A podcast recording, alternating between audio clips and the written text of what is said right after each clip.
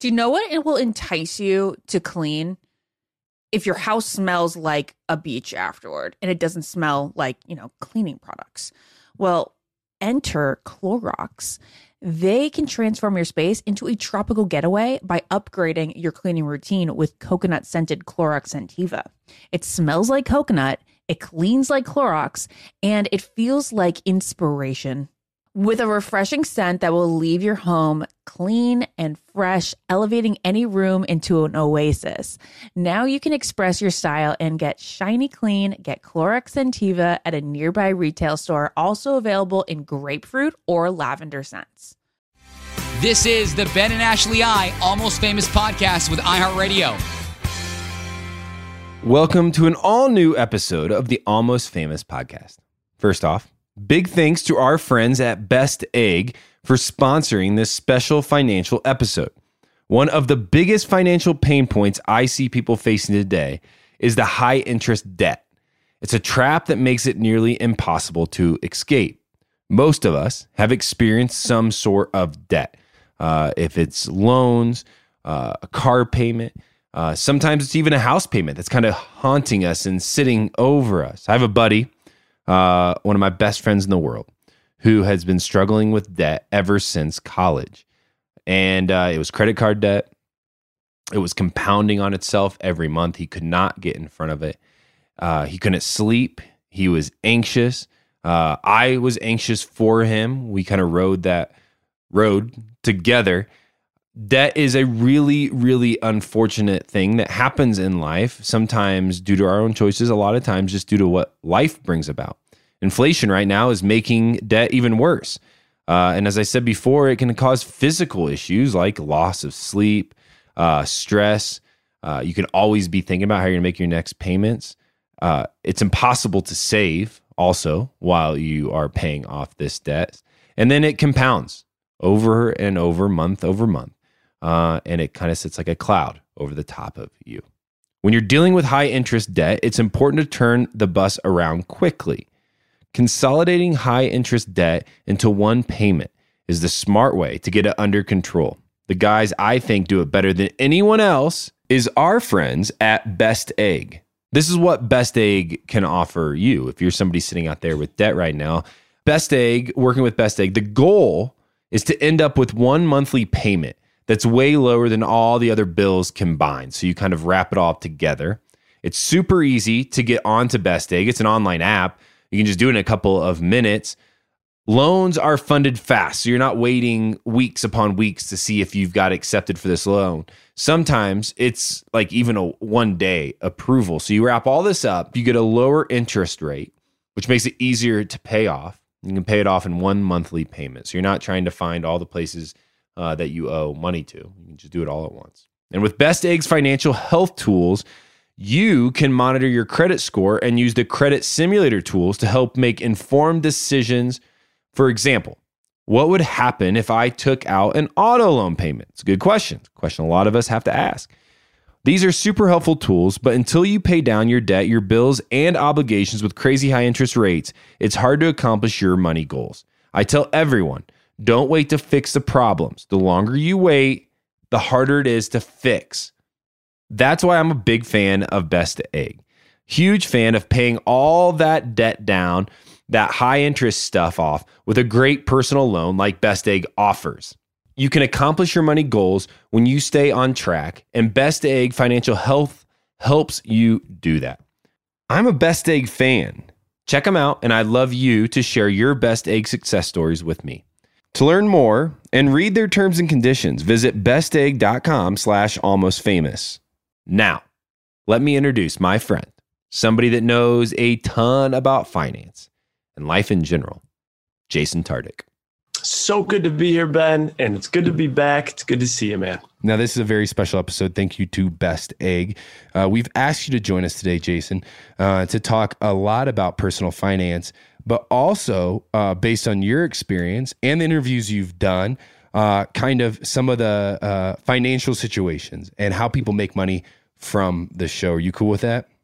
Um, I love it. Ben, one thing when you and I always get together, we end up talking about money or business. So this is just going to be a nice little rerun. I'm excited. Let's do it. Let's do it. Okay. Hey, Jason, for anybody out there wondering, maybe they didn't listen to uh, the almost famous episode that you co hosted with me, uh, why, uh, why did we here feel like you were the perfect guest for this specific episode? What's your background?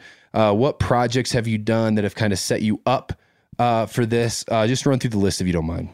For sure. Yeah. I think one of the big things, if you're talking finance or careers and you're bringing any form of education to uh, the public, you better have some type of credibility. So, a little bit about me I have my undergrad in business administration. I got my MBA at like, it's like a top 50 school, Simon Business School in finance and uh, accounting. And then I was a banker for 10 years. So, I worked with CFOs of companies that earned over $100 million and I, I lent money to them.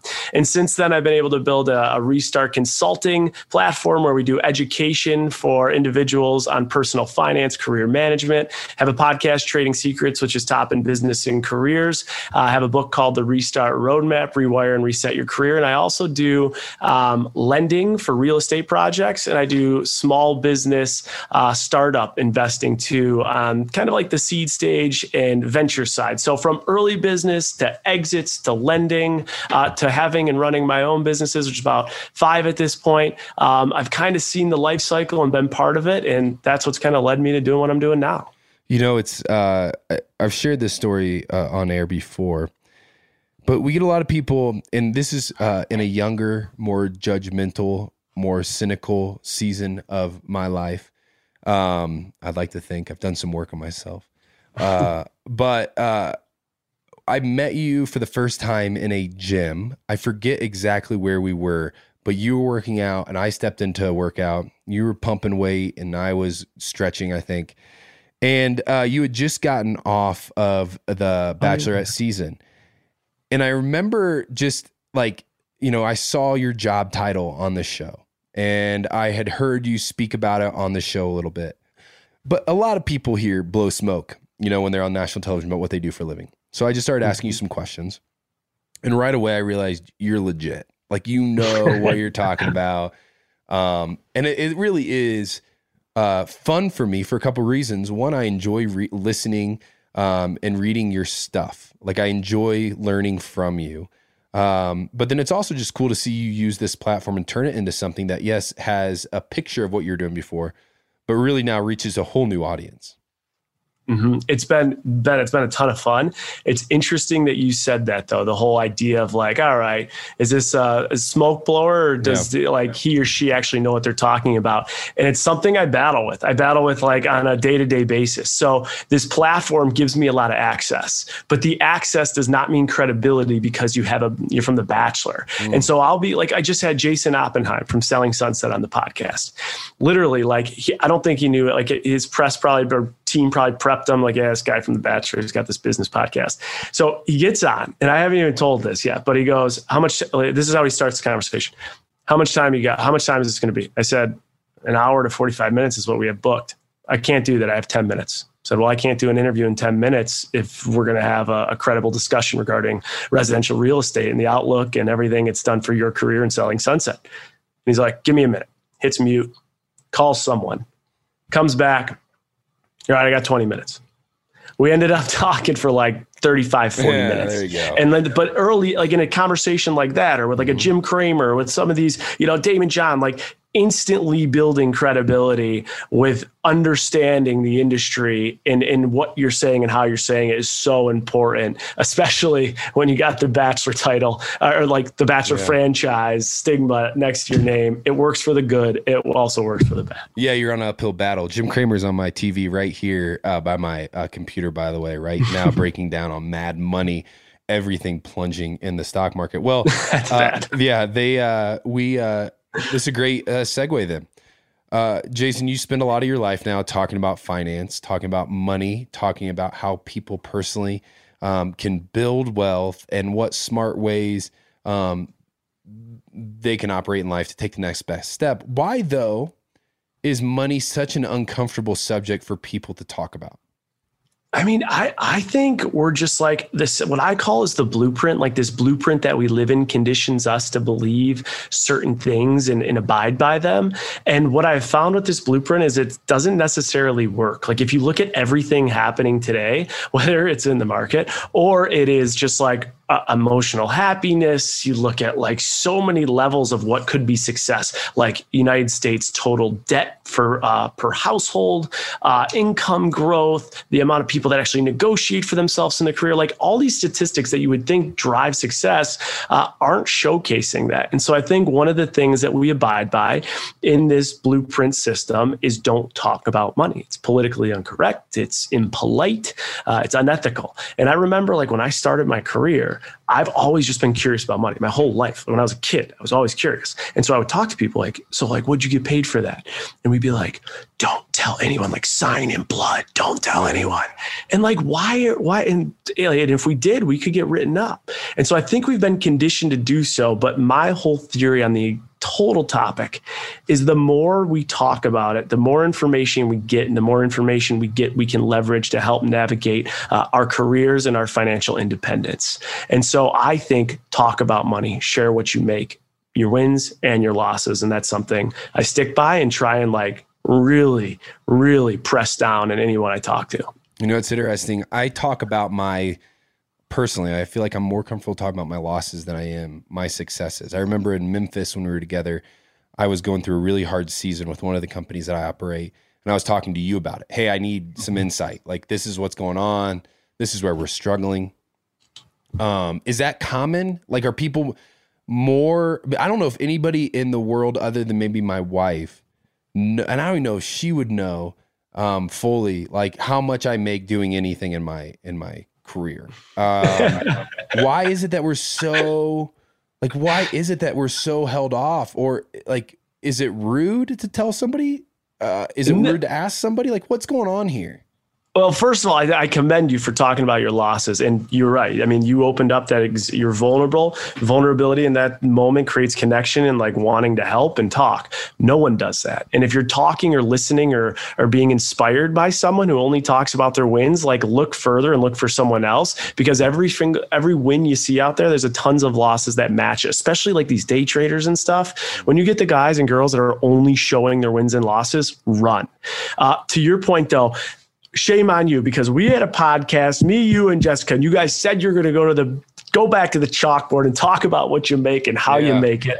I think we don't because I think we believe that our entire worth as an individual is based on what our financial situation is. You could be the nicest human, you could give back, you could be just a pure soul, but your worth is instantly downgraded if you're not at a higher earnings level, is the perception that I think society has. And that is the that's got to end. Mm. Like the people that are leveraging the fact that they make more money, so they are more powerful, or in a relationship that they are the earner, therefore the value their partner brings to the table uh, is insignificant. That's the bullshit that creates the divide. And the divide is what keeps us. Uh, just so deterred from actually accomplishing the things in life that we want to accomplish in a healthy space to do so.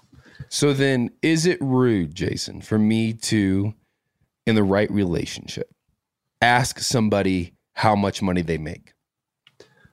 I personally don't think it is, but I think like everything, there has to be a healthy context, right? I think there are a lot of unhealthy reasons that someone may say, How much do you make?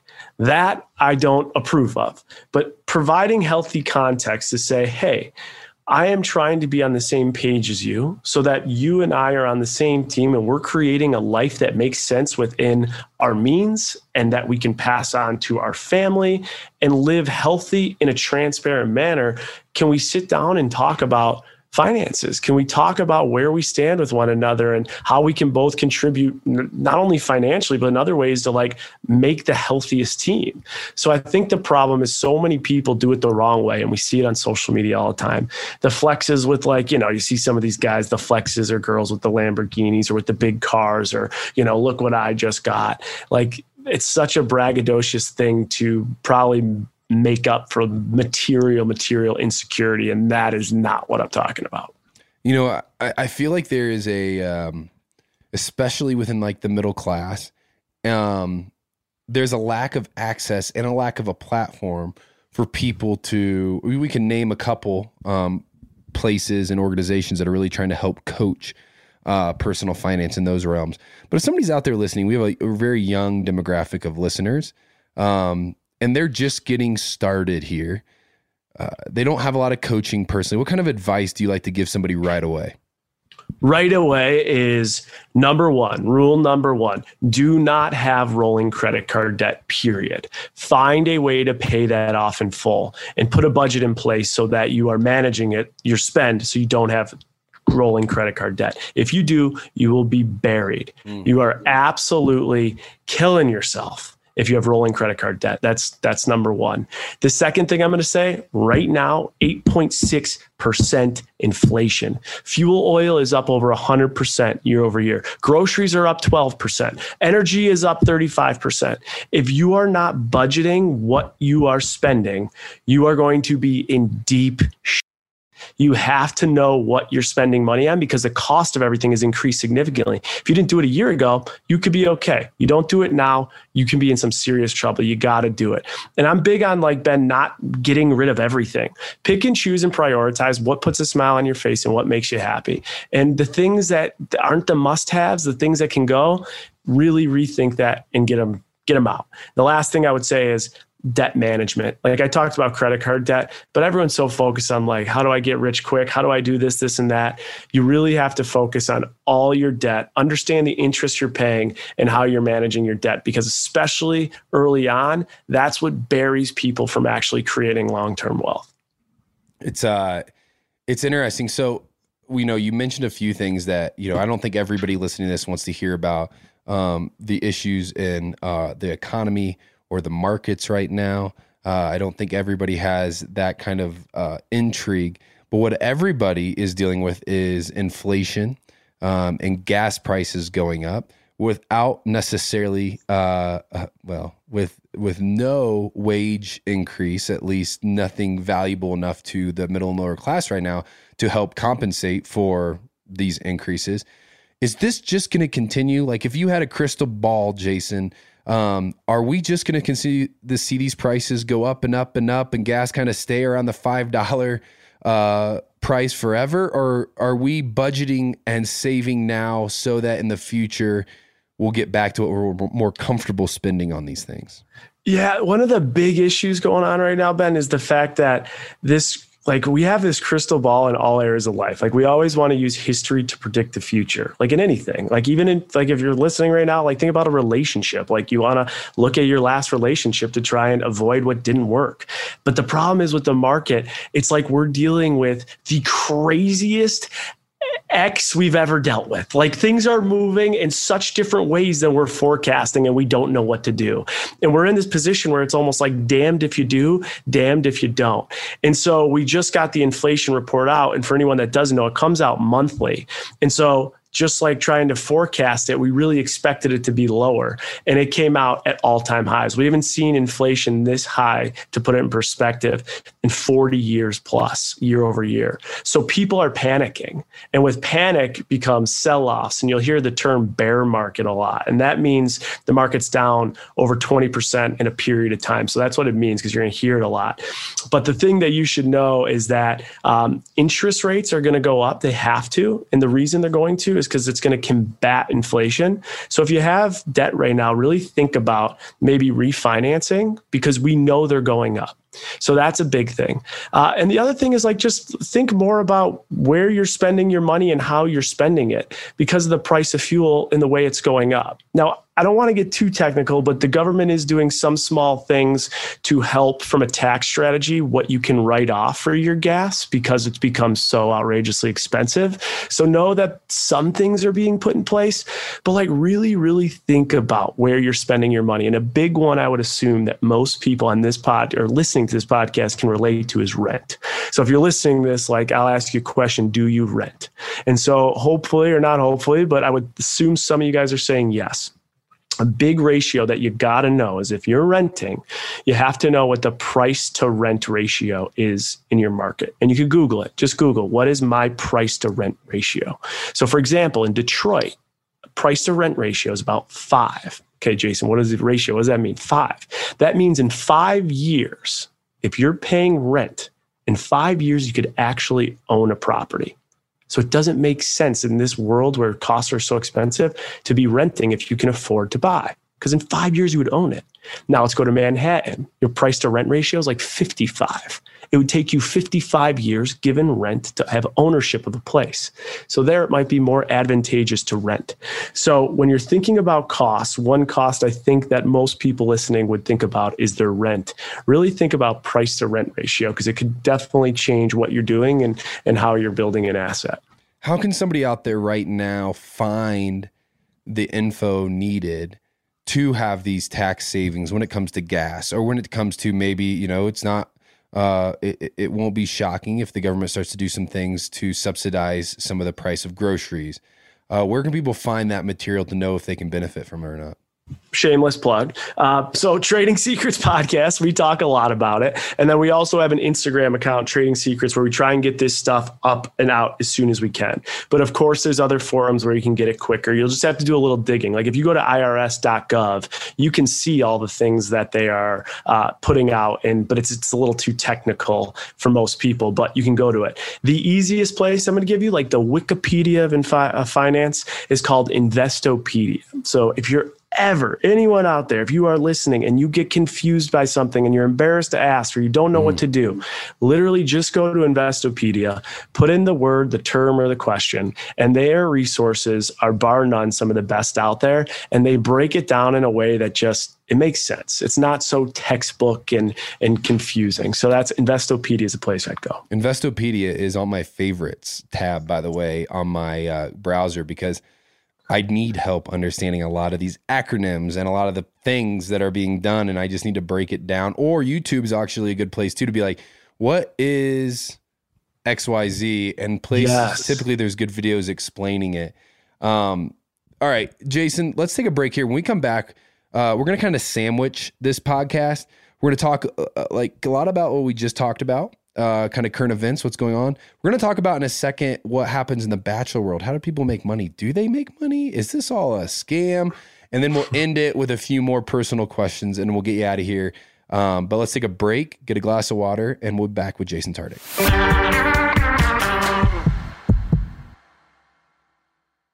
What keeps baby skin healthy? A diaper that doesn't leave skin wet. That's why Pampers Swaddlers absorbs wetness better versus the leading value brand and provides up to 100% leak proof skin protection to help keep your baby's skin dry and healthy. We have been a Pampers family since the start with Dawson. It takes you a few months of experimentation to figure out what really works, and for us, Pampers really works. Pampers Swaddlers are dermatologist approved by the Skin Health Alliance. They're hypoallergenic and they're free of parabens and latex. All that so important. Try Swaddlers with the new Pampers free and gentle wipes for healthy baby skin. For trusted protection, trust Pampers, the number one pediatrician recommended brand.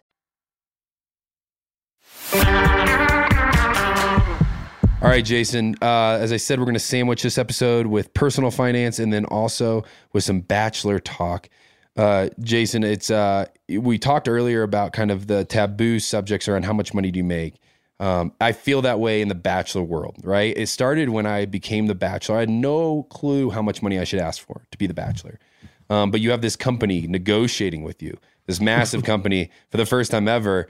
And I'm like, I'll just take anything. Just give me the opportunity, I guess. Um, nobody wanted to talk to me about how much money they made until post uh, filming. And then I kind of found out. Are people, let's just start with a very general question. Um, are people making money coming on this show? Like, is it is this a career pe- like path for them? Yeah, I mean, it, it, certainly can be, right? And I think the reason people would say, then why? And it's because after the show, we now live in this world where um, on social media, your individual page, you're you're literally a human billboard, right? Mm-hmm. And so you're gaining the demographic from the show that is ideal to marketing agencies and brands that are anything that are consumer to direct cons- uh, business to direct consumer right? So think about consumer brands like all the things right? Like i'm drinking bubbly sparkling water uh, my iphone that's right here my oral b toothbrush my bud light that i drink or ranch water whatever it may be. Uh, these are all direct to consumer brands and you're now stepping into a space where you have access to the target market of direct to consumer brands and they're very engaged in what you're doing. And it's just, if you think, I was at CMAs recently and I'm looking at the stadium, Ben, and I'm thinking about there's about 70,000 people in the stadium and my eyes just catching all the billboards and things that are out there. And this 70,000 people, I'm looking, I'm like, oh my God, this is so many people. Then I could go to one of Ben Higgins' videos on one of his reels or something on Instagram and there's a million humans, 1 million humans checking this stuff out plus. And so it creates uh, an opportunity to monetize at a level that people just really don't anticipate. So if we can throw some numbers around, uh, just based on what you've learned, uh, it's going to be a two part question, if you don't okay. mind. Uh, the the main question is how much money are typically pe- people making uh, from these ads and post show, and then also the second part of this is are have people made money uh, like some of the earlier seasons made more money or are people making more money now? Um, do you have any of this information? Well, the information I do have is that, like, if you look at the market cap and the market size of influencer marketing, it's grown by the billions year over year. I mean, it's it's exponentially grown so that it is absolutely at the highest level it's ever been right now. What's interesting is is COVID actually propelled the market because while no one was driving anymore, listening to the radio, listening to podcasts as much, uh, walking or going past the billboard, the marketing groups that weren't like leaders to this space had no option but to deploy capital towards our phones. And so now the market is bigger than it's ever been. So I think what you're seeing is a whole lot more volume now, a whole lot more volume and larger dollars with larger opportunities, but with more volume and opportunities opportunities comes more competition. And as a result of competition, I think what you're seeing is probably maybe a little bit less opportunity uh, for those who haven't like built the audiences that are appealing to the brands. And if you look at what's appealing to a brand, it's the following count, it's the brand of the individual, it's the engagement of their audience, it's the community they built, it's the quality of content they've put out, the consistency and cadence of what they're putting out all those things that really factor in price points and rates. And so people always wonder if you could throw out like a range of what an individual could make. Let's say somebody that's a, a very successful contestant from the show. We're going to go through three categories contestants, villains from the show that have a large following, and then leads, uh, maybe with. Um, uh, most leads, I think, maybe uh, except as of recent, have more than 500,000 followers. Yeah. Kind of All right. We'll do a little baseline yeah. here. So some of my info, like, I mean, here's obviously speculation, right? Yeah. But I'm going to do a little speculation. Uh, I think uh, in general, females in this space that are from the Bachelor franchise will do better than a male. If you take the same following, same engagement, your your female will monetize better. Why? Because it's it's more relatable to the audience, which is pretty much I would say there's probably not anyone in the bet. I would be willing to bet this that there's no one that's come off the Bachelor franchise with at least 10,000 followers that doesn't have a, at least I'm going to say 85% demographic of females 18 to 44. Mm-hmm. That's my speculation. As a result of that, it creates a lot more relatability, uh, higher engagement, easier to sell right like if so that is a big that's a big thing to note if you're taking a, a female lead in, in, today's world with the opportunity that's out there um, you know assuming that the show runs the way it's running you know within a year or two there sh- they should absolutely be monetizing at the seven figure level, I would think. So after about two years, I would think they have grossed um, for sure two years post show as a lead female, uh, at least in the seven figure space if they are hungry to do just that. And that is why everyone leaves their job, mm. right? People are wanting to know. We've talked about in the last episode. Yes, there's different motivations, but when there's that kind of money being thrown at you, it's tough not to take a detour uh, into that space. So I think that, I think a villain, something to note. Talk to a lot of CEOs of like big, big agencies. One thing that's interesting in the space of influencing, if you are a G rated influencer, your total gross income will be so much higher mm. than an R rated influencer. So, why do we look at Forbes lists and people are like, we don't, but Forbes list and like look at the fact that like babies and kids are some of the highest paid influencers out there? It's because they're G rated content. And so the big brands with the big dollars that could put massive spend behind it have no liability with a G rated influencer. So an R rated influencer, the people that might be selling, you know, dildos or things of that nature, uh, they are going to they can still make a lot of money doing it. And there's nothing wrong with selling a dildo. Uh, there's nothing wrong with that space. Um, but they're going to make less on an actual rate perspective than someone who is in the G rated space. Mm. So, can you be a villain and have kind of like a negative connotation and sell into that PG 13 R rated brand? For sure. But you're going to make a lot less based on what the executives of this space see than someone that's in that G, PG level, if that makes sense. Is there actually a rating system? Like, do brands have like Ben Higgins R rated, Jason Tartick? G rated? Like, do they rank them, or is this just you know you using words to kind of describe how brands see you? So the second episode of Trading, I'm, I'm saying this because it's so yeah. true. The second episode ever of Trading Secrets, I got the CEO of an influencer agency. He he said it was like the biggest in, in agency in the world. I didn't really fact check it, but I asked him literally Ben the same exact question. And he said that the big brands have algorithms and and they have um, they have software that you can put in a profile and it will spit out what their rating is. So he was telling me like what because I swear a little bit, like I swear a decent amount. I just uh, you know, and especially in the podcast, it's just uh, how I'm talking. He's like that can be picked up in your content and your content can be picked up in your rating, which is wild. yeah. Is wild. So you are good with that PGG rated version. I think I would I'd give yeah. Ben Higgins a PG. boring, soft. yeah, me yeah. too, brother. That's it. Yeah, goes to bed at nine thirty. That guy, he's got something wrong with him. We just don't know what it is. Yeah, I get it. Now I do. Um, I hear it all. Hey, uh, I feel like I'm listening to troll comments. uh, Jason, final question for you about the Bachelor world. Um, how again, you know, you kind of mentioned earlier that there's a lot more competition out there. We don't see the follower count as high as it once was from the franchise. That's just truth, you know, for whatever reasons, lack of viewership, lack of engagement, more people to follow. Who knows? We could blame on all those things, maybe. maybe it's a mixture of all three. Um, people coming off the show today, contestants, let's not go with leads. That's a whole different beast. Uh, is is coming off the show and being an influencer still a viable income stream? Do you think that they can make this work?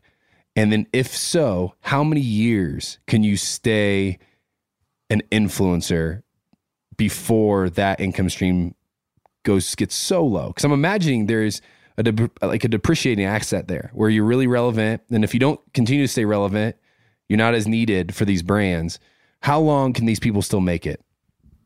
I think you can make it so like I have seen so I have 50 I have 50% investment into a talent agency. So I do get some exposure to this stuff. And I have seen food influencers, lifestyle inter, uh, influencers, unscripted television influencers, comedians, I mean all the different genres. And the the biggest concern out there is longevity. How long will it last? But if you are creating, you know, through like, you know, your individuality and your authenticity, you're com- you're creating that community, you're creating that brand, and you're putting good content out there, the deals won't stop. The deals will not stop. Even if your, you know, relevancy, especially with the Bachelor, off the show, your followers may decrease. If you're still building that community with you, those deals and those opportunities won't won't go away because there's more of them out there than anywhere. The big question then becomes, and this is more like on talent management side, is like, do you have the right people that are advocating for you? Now, what's interesting with the show is you see a lot of the competitive shows, people are coming off with like massive followings. And I was just doing a little consulting with uh, some dancers on Dancing with the Stars. It'll be really interesting because this will be one of the first shows that is taking a live network, mm-hmm. national station to streaming. So it will be fascinating to see like what happens with the following there. And with the Bachelor franchise, I think one of the issues just in general with these big followings is like your total volume of viewership is decreasing a little bit, right? Like I think it depends. Like The Bachelor always does well, Bachelorette does a little worse, Paradise can go. But if that number of network viewers decreases, it will be interesting to see how they spin into live shows on streaming and if that will then give a huge bump up. But you could have 15,000 followers and you could create a life changing business if those 15,000 followers are engaged, not for today, not for tomorrow, but literally for a lifetime. Yeah. I mean, I would say, even at Generous, my coffee company, if we had 15,000 subscribers that were subscribing to our coffee, let's say 1,500 subscribers. Sure. That were, that's, that is a, a good business like that are buying our coffee monthly and we know it, we can predict it, we can plan for the future around that. Um, so no, that's a great point. Hey, we're gonna take one more break. When we come back, we have just a few more questions for Jason uh, relating with him personally, and then I'm gonna end uh, with a very dramatic question. Um, I'm not even gonna tease it, but it's gonna be uh, it's gonna put him on the spot. We'll be back with the Almost Famous podcast.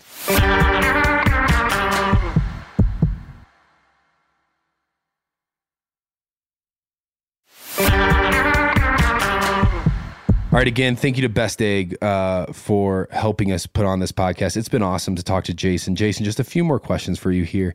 Um, really, this one goes back to the beginning. But have you always been good with your money? If somebody's out there listening and they've heard everything you've said today and they've heard about the influencer marketing and they've heard about the idea that if they have even 1,500 followers on Instagram, uh, you know, there is a level to where it is valuable to have some followers on social media. Um, and uh, and they're listening to this and they're going, "Hey, I think I can do something with all of this." And thanks to Jason for kind of pointing that out. Uh, has this always come natural to you, or had you did you have to learn along the way? Yeah, I mean, I think it's so important for your audience to know, Ben. For the for starters, you could have 500 followers, you could have 100 followers. It takes literally one year and one relationship that could mm. change everything. And these days on TikTok, I mean, it's crazy what people, what's happening to people overnight. I mean, since the pandemic, the people that I've talked to, their live, his their lives are night and day. Like, there's never been more of an opportune time if you have an opinion or a thought or an expertise to get it out there because you don't need a TV show anymore. You don't need a platform to give you the launch these platforms exist. And so get it out there, take a shot at it. You never know. The, one little quick thing the points guy had him on the podcast. Two years. The guy was working in HR at a bank, 75K. Started writing about how people could utilize their credit card points. That's it, because he loved it. He just had a passion about it. Created the blog. Two years later, sold it for eight figures. He had no jump start, he had no show. Eight figures. 12 years later, he still runs the business. He's exited twice. Life changing from credit card freaking points. Okay, now I'm going to get back to your question about being like on the money side. Um, my grandfather was an oral surgeon. And so he, at a very young age, brought me in and told me that he had an advisor. And an advisor, and this does not go for every advisor out there, but his advisor always told him when to buy, never told him when to sell. And he started to question him a little bit and noticed that he was a little um, sketchy in his ways. And so he took a massive hit with fees, but exited every single dollar from that advisor. And he managed all of his money himself and he taught himself how to do it. And so he sat me down, at, I think I was 16 at the time, and went through every single dollar that he had and where it was and where and how the family's money, all these things. So it became very comfortable to me to like talk about these things. And so as an early age on, I've I've always kind of taken the the mindset that like you need to be smart with your money because it can create independence and opportunity uh, unlike anything else. We're gonna popcorn question around here. None of them are gonna really really relate with each other. Um, but they're just questions I want to get to with you before we closed out here. Um, for somebody listening right now, working in a career um, they love, but they feel like they need to be compensated more, what tips do you give somebody uh, to negotiate their salaries? Yeah, easiest thing to do. There's a whole chapter about this in the book, but only 37% of people their entire lives negotiate for themselves, which is scary in itself. But the biggest thing you got to do is you got to find out what your value is. So if I say to you right now, what should you be paid, and you don't know the answer, you better go get the answer. How I did it was I took all my uh, analytics for what I was doing in my job, put it on a resume, went out to headhunters that were looking for bankers, and I just said, go find me an offer. They found me an offer from a competitor uh, they told me exactly how much it was going to be. I think it was like, I think at the time the offer was if I remember correctly, it was like 140 grand with bonus potential up to like, I think it was like 40% of the base. And so I took it into my, it took this, by the way, guys, it took me 10 minutes. Literally a 10 minute conversation. Here's this, give me a verbal offer. I go into my boss's uh, office and I said to him in a very like non threatening way, like, I don't want to leave but I have to do my due diligence. Here, you can see it yourself. I'm not making it up. This is the email. This is the offer I was given. I'm not even asking you to match it. I'm just asking you to say, does it make sense to, for him to be compensated more? How bad do we want him? Can you do anything? And you don't need to make a decision now. 48 hours, he came back and he gave me, I think he ended up bumping my pay. It was like to 115 or something. So, no, he didn't match the 130 or 140 of whatever it was. But it was like around a twenty twenty five thousand dollar pay increase, and that was a lot of that was a huge change for me. That took twelve minutes. Go find out what other people would pay you in competitive industries or competitive companies, and use that information to negotiate for yourself. And if my boss comes back and says to me, "No raise, you got nothing," I just got about five years of information in a ten minute conversation. So why am I to stay here another two years, busting my chops, exceeding every expectation to know that I'm never going to get the raise that I need anyway? I got to hit the door. So go find out what your value is. It's a great point. And to highlight something you said is in that non-threatening way, right? You don't want to be walk in there, say this, and they say you're out. No, there's. I mean, I think most people in leadership at companies welcome this conversation. I know I do with my employees. When somebody comes to me and says, "Hey, I think I need to be compensated more. Well, great. Let's open up the door to have this question or this this conversation. Let's talk about why you feel this way, what you're doing that feels that that makes you feel like you're far exceeding what you're getting paid for, and let's see if we can work work something out here. I welcome those conversations because here's the other point. Something very interesting I think that I've learned is typically your boss cares about you. Hopefully you have a good boss that cares about you but they're not thinking about you 100% of the time. And they're and if they are thinking about you it's oftentimes about productivity and what needs to be done for the company not exactly if you're being compensated fairly until the end of the year where that's a conversation that everybody's having on bonuses end of the year you know salary increases those type of things. But throughout the year it's i welcome somebody coming and saying hey i need more. Totally Totally. And I think you could get more, like to your point, if you have a good boss, your boss is going to do what's like, or at least have some type of insight that's going to behoove like your personal interest. I just had an employee come to me. She got an offer from a, uh, not a competitor, a company in tech. And she's awesome. She was great. 10 out of 10 employee our financials just couldn't support that raise she got. I said there, we're not a tech company. We haven't raised money the way they've raised money. I can't pay that. But if you want to go, like you gotta go. Yeah. And maybe one day I'll get to the company to the point where we can pay that and I will come knocking on your door. But for your best interest, if this is something you're excited about, you gotta go take that. Yeah. And those are the things I think you should look for, especially to your point, Ben, when you're interviewing, you know, what's just as important as your pay and maybe more important is who is your leader? And is that someone that you aspire to be? Because if it's not, you're in the wrong spot. Yeah. Yeah. Great points. Okay. Final question for you, buddy. Um, Shoot. Again, uh, and here, I'm going to set some parameters here so that it's not awkward for you. This can, not that I would fall into this conversation at all, but I'm just going to make it easy from the beginning.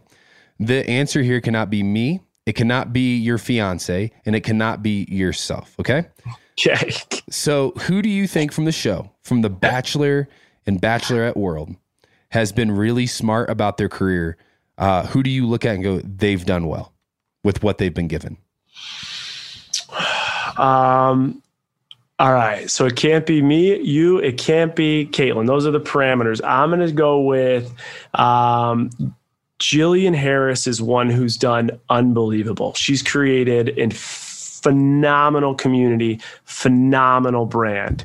Um, I think one thing that Nick Viall has done exceptionally is he found a niche that the Bachelor audience still has extreme interest in at the same level they do The Bachelor.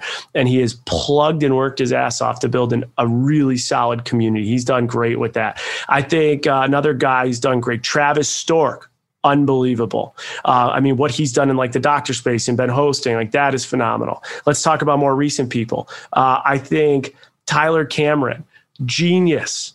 One show, all the pieces of that puzzle connected at a level that he's one of the most followed people from the show. And he could have been going to be the bachelor. He could have had those opportunities. And he knew that he could take this platform and move into a different direction. He has, and he is he's branded himself brilliantly like absolutely brilliantly. Another one I'm going to put out there just just because it's more recent and more fun. I think she's doing a phenomenal, phenomenal job. Is Rachel Kirkconnell? She's consistent with her posting. She she's in the lifestyle blogging, vlogging space. Uh, her engagement is super high. She never misses a day. Uh, I've never had that conversation with her, but like from a, a third like third level looking in, she's building something I think that's going to be extremely sustainable. That was very impressive. You just named off a lot of people and a lot of people that I go, yeah, uh, oh, of course they've they've done great. Now, if I would have opened up the door for you, I would have to put Kaitlyn in that category hundred percent. Oh, for sure. Yeah, oh, 100%. I think yeah. Kaitlyn has um, done an incredible job. Here's the weirdest thing for tell me if you disagree as we close out here. Is a thought I was having as you were coming on.